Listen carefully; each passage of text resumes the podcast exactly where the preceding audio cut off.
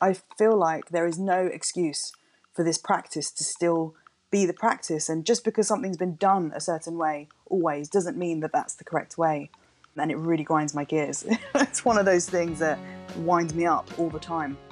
We're always talking about change in journalism, but some things never seem to change, especially when it comes to paying freelancers on time. I'm Michael O'Connell. This is It's All Journalism. Punteha van Terheyden is a UK based journalist, ghostwriter, and editor. After a decade of writing, commissioning, and editing across the biggest women's weekly magazines and newspapers in Britain, Punteha is launching a new digital platform in January to fill a gap she sees and loathes in the media. Welcome to the podcast, Punteha. Thank you. Hi, Michael. Thanks for having me. So, since you've listened to the podcast before, you probably know where we're going to start, which is tell me about your journalist journey. How, how did you become a journalist? Well, I think it was a, a few things happened at the same time, kind of the stars aligned a bit. Initially, I'd applied to university to study physiotherapy because even though I really wanted to be a writer, I'd been kind of put off a bit. People had been telling me, you know, it's really competitive. You don't know anybody in the industry. You know, what if you do all the studying and you don't get a job? And so I went down the physio track and then two weeks before my course began, I decided to do some work experience at a hospital. And all day long, all I could think was, I don't want to spend the rest of my life wearing a, a tracksuit and trainers. I just, I don't want that life. It seems so, you know, vain almost, but I just realized it wasn't what I wanted. And so I switched out my course at the last minute and got onto a, a writing and journalism one. And that kind of started my journey. That was the first thing that kind of aligned for me. So you've primarily been writing and editing in uh, women's weekly magazines. What what is that like in the UK? Oh, it's uh, quite an interesting end of the business to be in where, you know, everything you're dealing with is true life. So it's, you know, real people with real stories and you hear the most bonkers true life tales, but you get to talk to people who have really interesting things to say and they've been through something very dramatic or heartbreaking or inspiring. And every person that you talk to is just really worth talking to. And it's, it's been great. It's been fun. It's been emotional the people that I've worked with on all the magazines as well have been great. They're a really fun bunch. So, you know, it's a quite a nice end of the industry to work in in the UK. It's quite different to newspapers. You know, what experiences or assignments uh, sort of stand out for you in the work that you've done for the magazines? You know, there were campaigns that we led on the magazine that I worked for for a long time. It's the biggest selling women's weekly and it's been around for nearly 30 years. It's called Take a Break magazine and we led campaigns to you know, lower the screening age of cervical cancer screenings in the UK because women under 25 were dying because they didn't qualify in, in England for that screening. So there was, you know, really important campaigns we did. We'd done lots of, you know, charity things like raising lots and lots of money for Great Ormond Street Hospital. You know, at Christmas we take on a campaign and help a charity or something really worthwhile. And on the other end of the spectrum, we had amazing true life stories. There were certain ones like there was a mum of six who sadly developed cancer and we followed her story for a number of years, reporting in every few weeks, talking to the family, to the mum, the dad, the children. And, you know, our readers really enjoyed that. And so did we because you got to kind of get under the skin of a family and everybody loved them. So, you know, stories like that really stay with you. Has your work been primarily, you know, freelance work or are you working on staff? Yeah, I mean, I, I started off at a regional news agency in the UK working on a feature desk. I was staff there for two years and it was my job to um, find amazing stories to sell on to the national newspapers and magazines. So I was staff there and I freelanced for a very short time after that, just a summer, because I was determined to get onto a magazine and I did.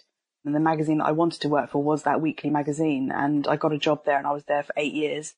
And then for the last couple of years since having having a baby and starting a family, I decided to go freelance. So I've been freelancing the last couple of years, but very much working in the same arena.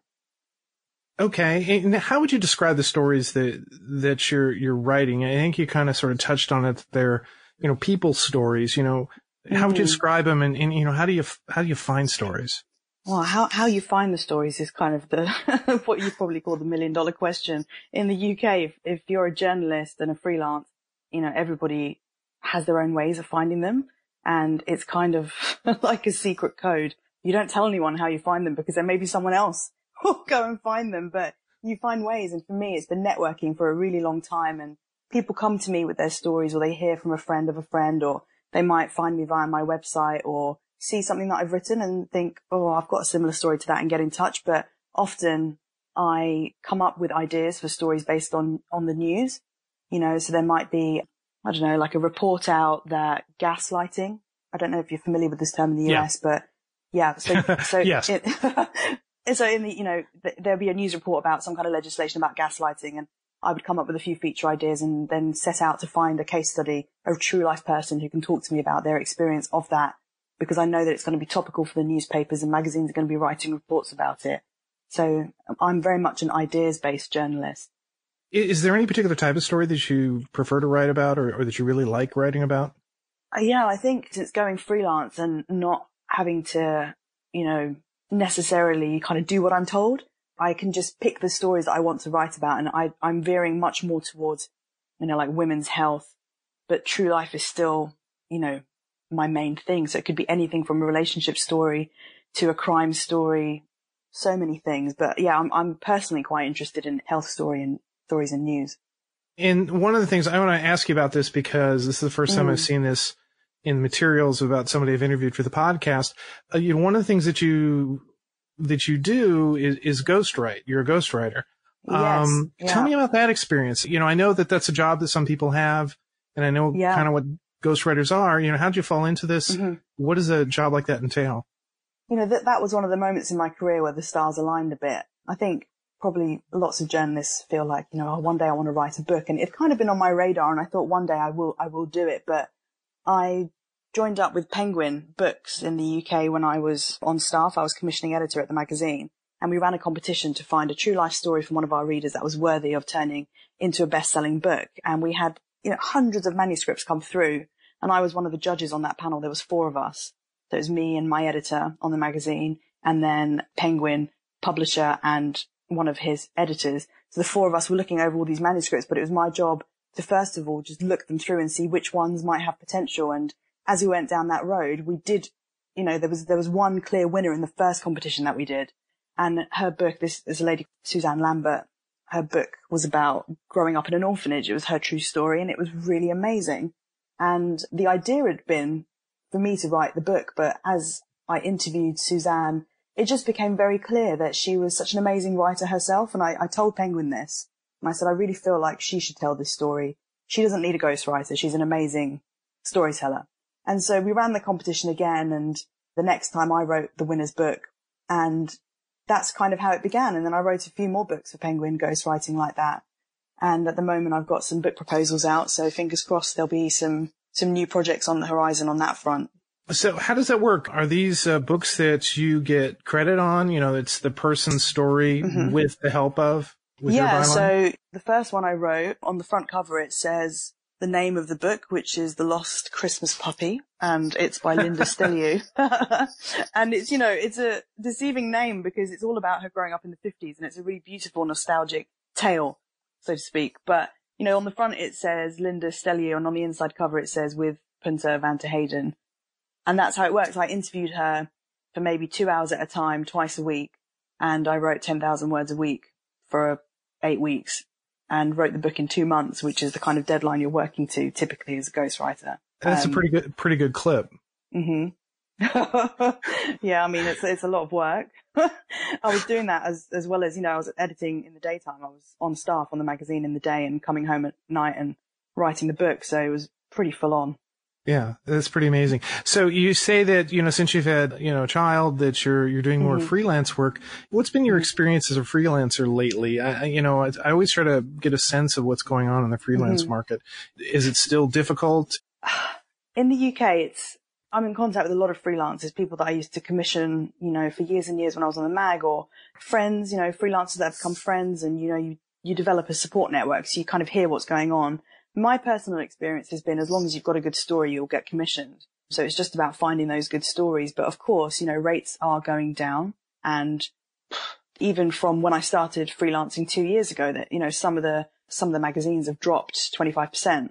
Some of the newspapers are no longer commissioning health features. They want to write it all in house or instead of paying you a decent rate for the feature, they want you to do it on a day shift. So there is this movement, you know, this downward movement which has kind of been going on for a while. But yeah, there are times when you can really feel that pinch. And I, I don't know exactly how it works in the US, but in the UK, it's pretty much payment on publication.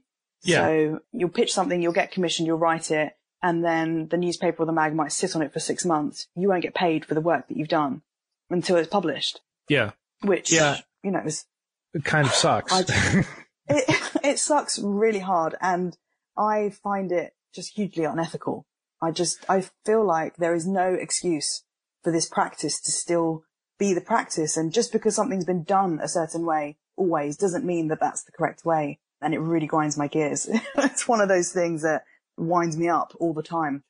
Yeah, no, I hear you. You know, I've freelanced off and on over my career, mm-hmm. and I know that you know if you're if you're primarily a free your job is primarily a freelancer, mm-hmm. what you look for, or you know maybe some good paying gigs that give you a degree of sta- stability, maybe like a, a mm. part time gig where you're doing some editing or something, so at least you have a sense of you know, well, I know I'm going to get a check from this, you know, once or twice a month, but you know, relying strictly on you know payment by publication. It's a mugs game, is what it is. That's the best way to put it. It really is. And you know, last year I took a maternity cover, do it as, as features editor, kind of across a real life content hub in one of the biggest publishers in the UK, editing across five magazines. And, you know, I really loved it and I did it for the experience and just getting to work in an office again, because obviously freelancing can be, you know, quite a lonely business. And I really enjoyed it, but I realized that I was earning uh, as a staff, you know, I was earning much, much less than I was capable of making as a freelance. And so, you know, in the evenings, I was having to top up whatever I was earning there with freelance work and it was exhausting. And I thought I'm much better off if I just freelance and just kind of, you know, work Right. really, really hard. It, it can be lucrative. If you're freelancing, it can be really lucrative. And so, yeah, it does tempt you back in. So yeah, I'm mm. sticking with freelancing now. Yeah, if you get some good gigs, if you're at, if you're able to pitch and sell some stories, you know, and you have Mm. some sort of you know maybe regular people that you can go to, Yeah. Um, mm. it can be a big deal. Yeah. particularly for me because all the contacts I'd built while being staff, you know, I was, I just know everyone. I know all the commissioning editors. I have good relationships with them and I'm really lucky that I work with a whole bunch of editors that I really like and we have a great relationship and they commission me all the time and, you know, I know exactly what they want. So that helps. So I, you know, the kind of the hit rate of my pitches is quite high. So luckily it's, it's okay. So you reached out to us about this new platform you're launching called Lacuna Voices. How did you come Yeah. up with the name, and, and what? How would you describe it? Yeah, so the platform itself, I, it was over this, this summer actually, earlier this summer. I had a particular week where I was sending out some, what I believed to be really worthy topics, some really good pitches. And they just weren't landing like they normally do. I just, I was, I was getting lots of no's and I felt the reasons for the no's didn't feel, they just didn't feel right to me. I just felt like there should be a home for this story. There was one story, for instance, about a guy, you know, a professional. He was married, he had two kids, and the marriage had broken down, and he was experiencing what he was calling parental alienation, where not only has he kind of been pushed out of the family home, separated from his wife, but his children are now cutting him off too. And he was going through this really devastating emotional experience, something that actually happens quite a lot to lots of dads, lots of mums, but particularly dads as well. And I just couldn't find a home for it.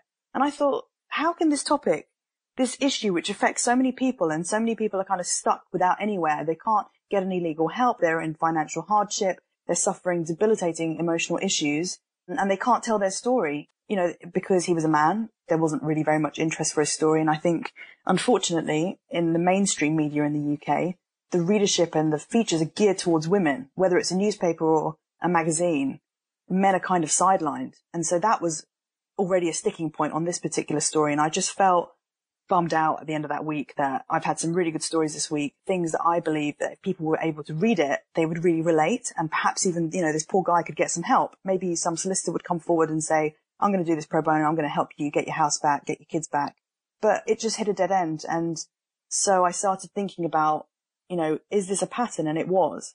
And so Lacuna Voices was kind of formed to bridge this gap that I feel exists in that media, in the, in the mainstream media for topics that really matter to a lot of people and they deserve the column inches, but they don't get it. Is it because the the publications that you're you're pitching to are more you know the audience is is more female that they feel that, that they're not going to maybe maybe be able to relate to what the experience of this man is? Well, I started first of all not not with women's magazines, but the national newspapers, and you know the men. Sometimes in particular papers, the majority of the readership. So this wasn't just one newspaper that said no. A lot of them were saying this is a great story, but we just can't run it right now. And you know that's kind of secret code for we don't want a bloke talking about this topic. Or they'd say, you know, we like it, but it's not one we'd commission. Meaning, if this person had come to us direct, we'd tell it, but we're not going to have Oh, a freelancer write it for. yeah, we're not going to pay someone. Yeah. But you know, I just and also this chap wanted to remain anonymous, which I think under the circumstances, what he was going through with his ex totally makes sense. However, having commissioned and edited, I don't feel like it takes anything away from the reader to not see that person's face or know their name. You can use stock images. The person, once they start reading the story, they're in. The reader is in and committed to reading it. So yeah, I don't, I don't really know if it was just because the readership is, is not ma- mainly women. You know, newspaper readership is, you know, lots of men read newspapers.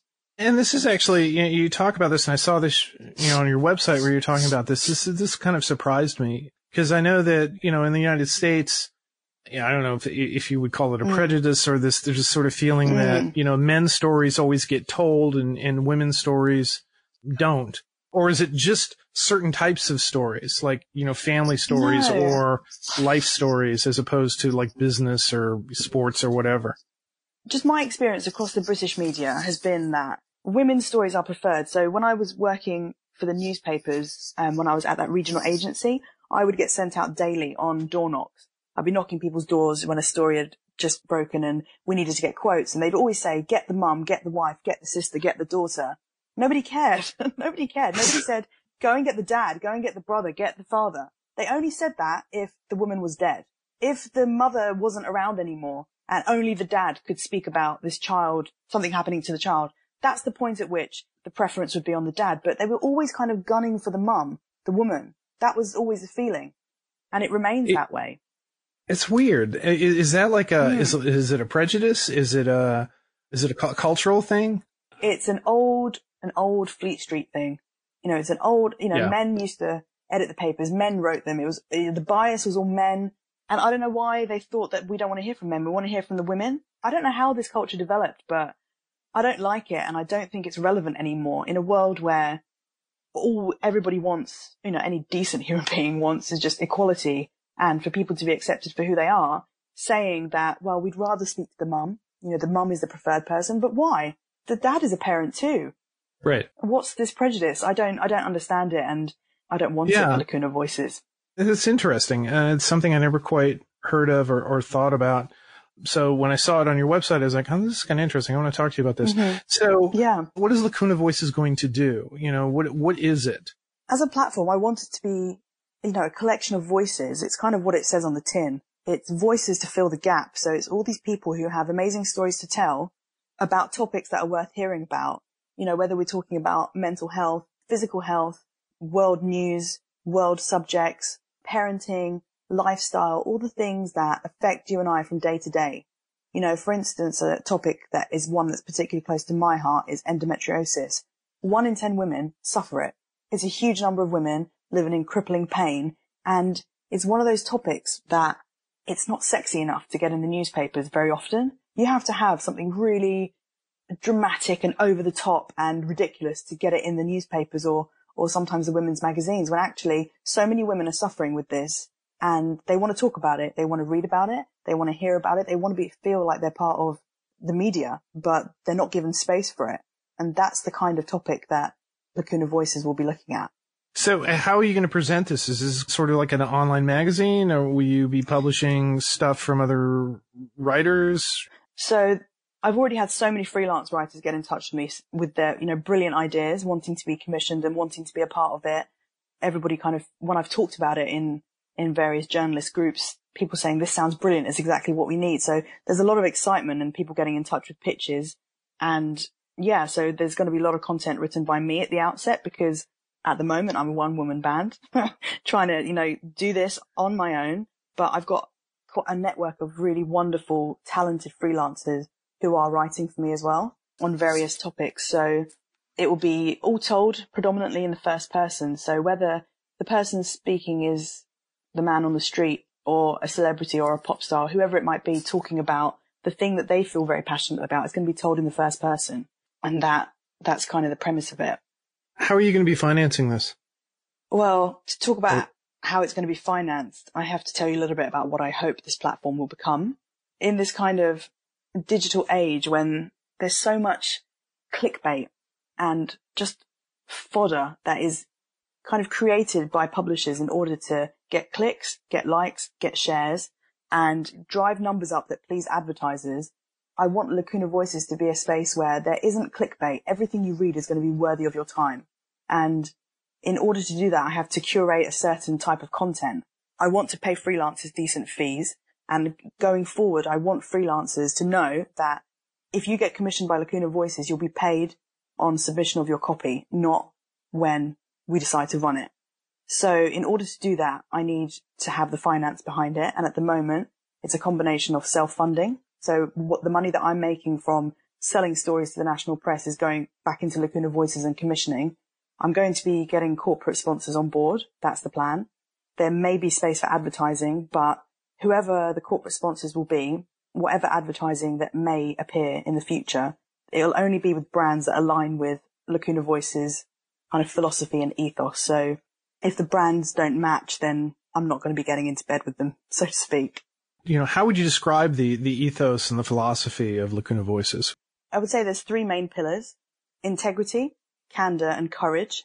And I want sure. those pillars to inform uh, every decision I make about Lacuna Voices. So everything from the words that are written on my website, not just the features, but everything that you see on it. I want it to be with integrity and I want it to be honest and I want it to be brave.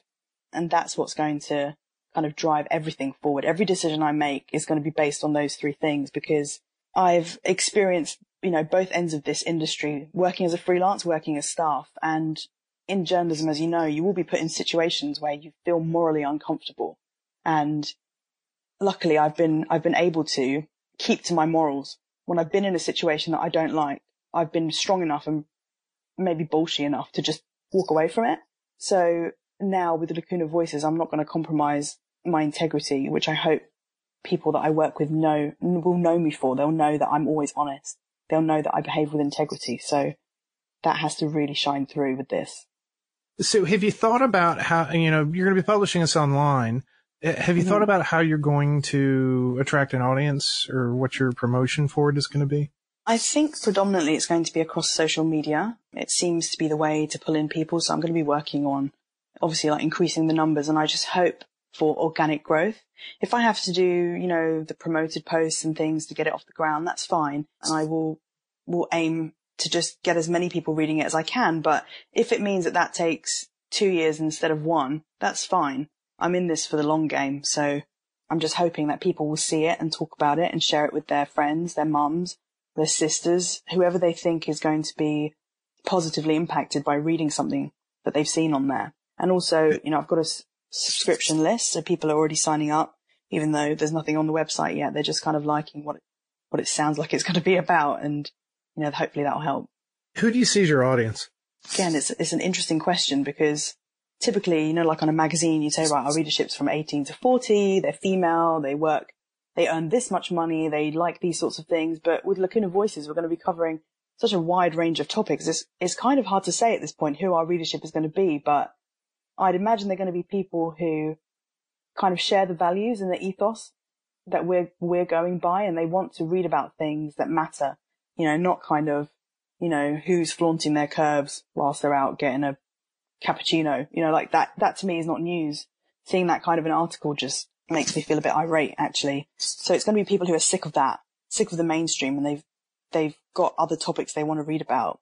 And hopefully they'll land on Lacuna Voices through, I don't know, maybe word of mouth or seeing something shared on social media and think, that feels like me. I want to read about that. Do you have at this point in your mind any particular topics that you'd really like to tackle? So there's going to be certain sections of the website. Um, I, I, told you about some of them a bit earlier, but you know, he- health and Lacuna Men is going to be one particular section all on its own. Parenting, careers, mental well-being, world issues, and I'm kind of at the moment letting people come to me and tell me what they feel passionate about. I think as long as they feel passionate about it, then that's a topic that I want to hear about. And you know, so far I've spoken to people who you know, been made redundant at various ages. And it's a topic you don't see covered in the media very often, but it's affecting a lot of people companies are continuously crunching down on their budgets and people are losing their jobs and losing their identities with it. So things like that, things that affect people from day to day. But I think it's also important to add as well that just going back to your question about who's going to read it, who do you think is going to read it? It's going to be an inclusive space. So it doesn't really matter where you're from. It doesn't matter about your age. There's going to be, or your sexual orientation, your religion. It doesn't matter about any of that. You know, there's a space for you here and there's going to be features that appeal to everyone, I hope. Maybe that's wishful thinking and maybe as time goes on, I'll realize actually I do have a particular type of demographic reading this and I'll be able to, you know, target that better. But for now, I can only go with what my vision is and see how it pans out. Are you soliciting pitches from freelancers? Yep. So I've been speaking with a number of freelancers and saying they've been pitching, people have been pitching lots of great ideas and there's been some that I've commissioned. My budget at the moment, obviously, because it's just from my own earnings right now is, you know, is limited by that. But I hope that come January or February when we're launching, we're going to have corporate sponsors on board and I've asked certain people to come back to me, you know, let's talk again in December when we're near a launch and we can, you know, commission you to write this for us. So yeah, there's been lots of really great pitches so far. Well, this also sounds really exciting, and, and I like the mm-hmm. positive approach to it, and you know, mm-hmm. looking, you know, recognizing that there's a, a, sort of a gap in coverage, and then and then trying mm-hmm. to adjust to cover that. All that stuff yeah. I love, and you know, I wish you well in your launch, you. which you said is coming in January, right? That's the plan. Yeah. So I obviously have to have enough content because I'm doing it myself really alongside, you know, the normal full-time job and being a mum and being a wife and having a life and not losing my mind. So the plan is January. I'm going to try and stick to that as best I can. Yeah. You don't need sleep. You don't need. uh, who needs sleep, right? When you have a kid, sleep ends anyway. So I gave up on that a long time ago. okay. Well, Punteha, thanks for coming on the podcast. I wish you luck with this and, and we'll check in with you, uh, after the new year. Thank you. That would be great. And if anybody wants to sign up and subscribe to get some exclusive updates on the launch and who we might be talking to and the topics that we might be covering, you know, you can just pop on the website, lacunavoices.com and subscribe. You can also find us on social media. The conversation's already, already going. So it'd be nice to have them. Excellent. Like I said, good luck. Thank you so much, Michael. You've been listening to It's All Journalism, a weekly podcast about the people who make the news. You can find out more about us and download past episodes at itsalljournalism.com. While you're visiting our website, why not sign up for the It's All Journalism newsletter? You'll get all the latest info about our podcast, including episode notes and news about live events and upcoming interviews. Go to itsalljournalism.com to subscribe. We also just posted the results of our online survey about journalism resources. Check out what tools some of our readers are using to make good journalism. Everyone who took our survey received a free It's All Journalism mug. If you'd like to score a mug of your own, take one of our surveys. Go to itsalljournalism.com to learn more. It takes a lot of people to create an episode of It's All Journalism. Nicole Grisco produced this episode. Amber Healy wrote our web content. Nick Dupre wrote our theme music. Emilio Brust helped with our booking. Nicholas Hunter provided a web assist. And I'm your host, Michael O'Connell. It's All Journalism is produced in partnership with the Association of Alternative News Media. Thanks for listening.